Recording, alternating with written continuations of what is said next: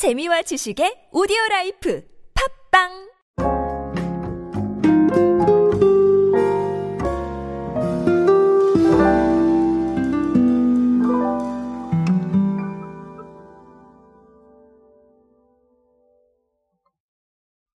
우리가 일반적으로 만나는 뭐 서비스나 아니면 제품, 컨텐츠의 포인트는 기존의 어떤 트렌드보다 굉장히 다양해지고 있습니다.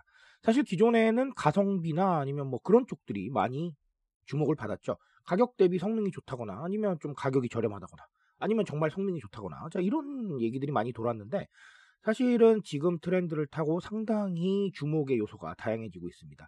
아마 오늘 소개드릴 사례도 그런 부분이 아닐까 싶은데요.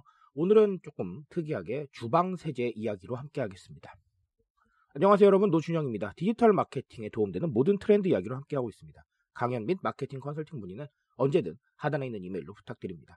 자 오늘 주방 세제 이야기를 드린다고 제가 말씀을 드렸었는데 사실 홈코노미 뭐 집밥 트렌드 자 이런 쪽을 아무래도 생각을 하시면서 음, 이 주방 세제가 굉장히 많이 필요해지지 않았나라는 생각을 제가 조심스럽게 하고 있습니다. 왜냐하면 저도 굉장히 많이 구매를 하게 됐거든요. 평소보다. 아무래도 많이 쓰니까 그랬던 것 같아요. 자, 이런 상황에서 애경 산업이 주방 세제 브랜드인 뿌띠에라는 네, 이 제품을 론칭을 했는데 아, 상당히 특이합니다. 아, 애경 산업의 설명을 빌리자면요. 아, 제가 설명하는 건 아닙니다. 그대로 제가 말씀을 드릴게요. 프랑스 프로방스의 원료를 함유하고 프로방스의 빈티지 카페 인테리어를 모티브로 제품 용기까지 프랑스의 세련된 감성을 느끼게 해주는 디자인을 적용해 홈 인테리어 소품으로 재해석한 브랜드. 자, 이게 바로 애경 산업의 설명입니다.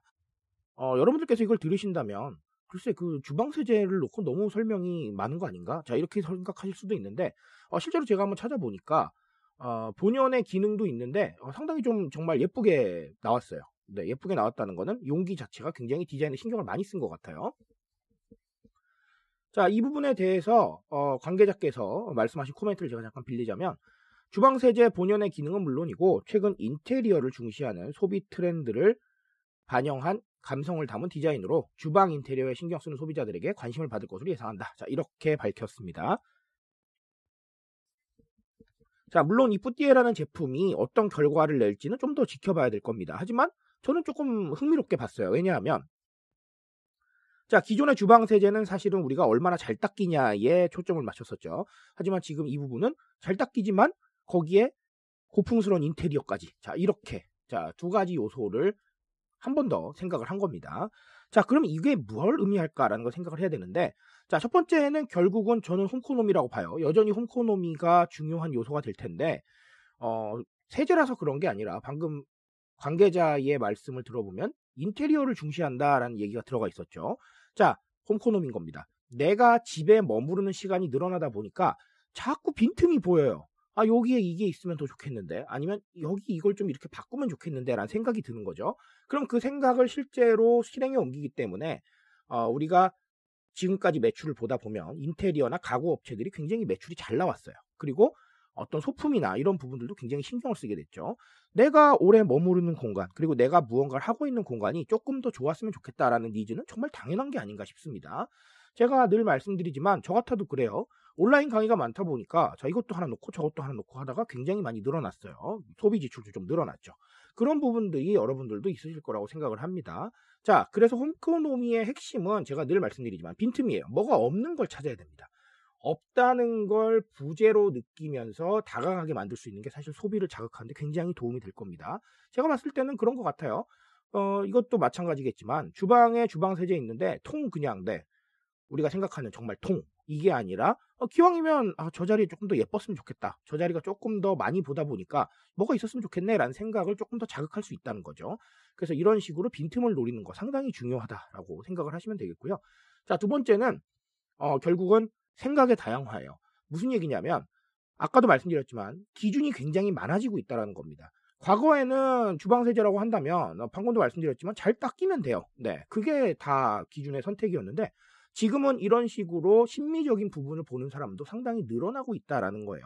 그리고 이런 기업이 그런 기준의 다양화에 맞춰서 조금 더 다양한 느낌의 제품들을 내놓게 된다라는 것이죠. 결국은 생각과 취향이 다양해지고 있는데 이 생각과 취향을 기업과 기관, 서비스가 얼마나 충족시켜줄 수 있느냐가 지금은 공감의 포인트를 형성하는 아주 중요한 요소가 되겠다라고 말씀을 드립니다. 제가 그래서 항상 말씀드리죠. 물론 뭐 새로 출시하고 이런 것들이 물론 아주 좋겠지만 사실 언제나 출시를 할 수는 없는 거 아니에요. 그래서 제가 말씀드렸던 거 어, 작은 실천으로라도 SNS가 편한 사람도 있고 블로그가 편한 사람도 있으니 자 SNS의 내용을 블로그화 한다던가 블로그화의 내용을 어떻게 보면 SNS화 한다던가 자 이런 부분들부터 시작을 하시면 상당히 다양한 사람들의 다양한 생각을 만족시키는데 시작이 될 것이다라고 말씀을 드렸습니다. 그런 작은 실천이 사실은 네, 이런 취향과 생각을 만족시키는 시작이라고 생각을 합니다. 그러니까 이런 부분들 한번 참고하셔서 좀 더 많이 움직여 보시길 바라겠습니다. 자, 세제 이야기로 여기까지 왔네요. 자, 그런 부분들 한 번 더 생각해 보시면서 좋은 해답을 내려보시기 바라겠습니다. 제가 오늘 말씀드릴 수 있는 건 여기까지만 하도록 하겠습니다. 트렌드에 대한 이야기는 제가 책임지고 있습니다. 그 책임감에서 열심히 뛰고 있으니까요. 공감해 주신다면 언제나 뜨거운 지식으로 보답드리겠습니다. 오늘도 인싸 되세요, 여러분. 감사합니다.